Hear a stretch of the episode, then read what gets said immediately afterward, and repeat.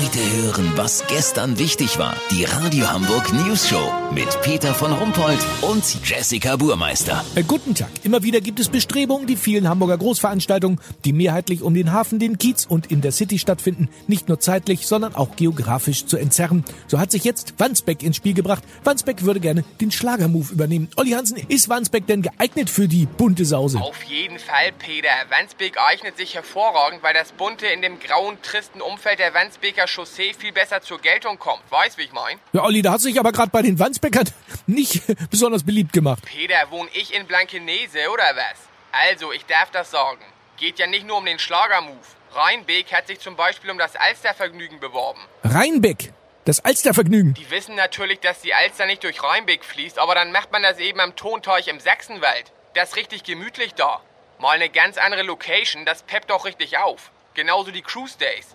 Wie soll ich das denn verstehen? Genauso die Cruise Days. Naja, kann man sich doch auch mal die Frage stellen, ob das immer wieder im Hafen stattfinden muss. Ist natürlich eine große Veranstaltung, aber Lurup und Stelling würden das gemeinsam stemmen wollen. Die Cruise Days in Lurup und Stelling.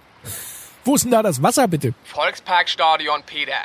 Das Volksparkstadion wird geflutet. Da kommen die ganzen Kreuzfahrtschiffchen rein. Wie geil ist das denn bitte?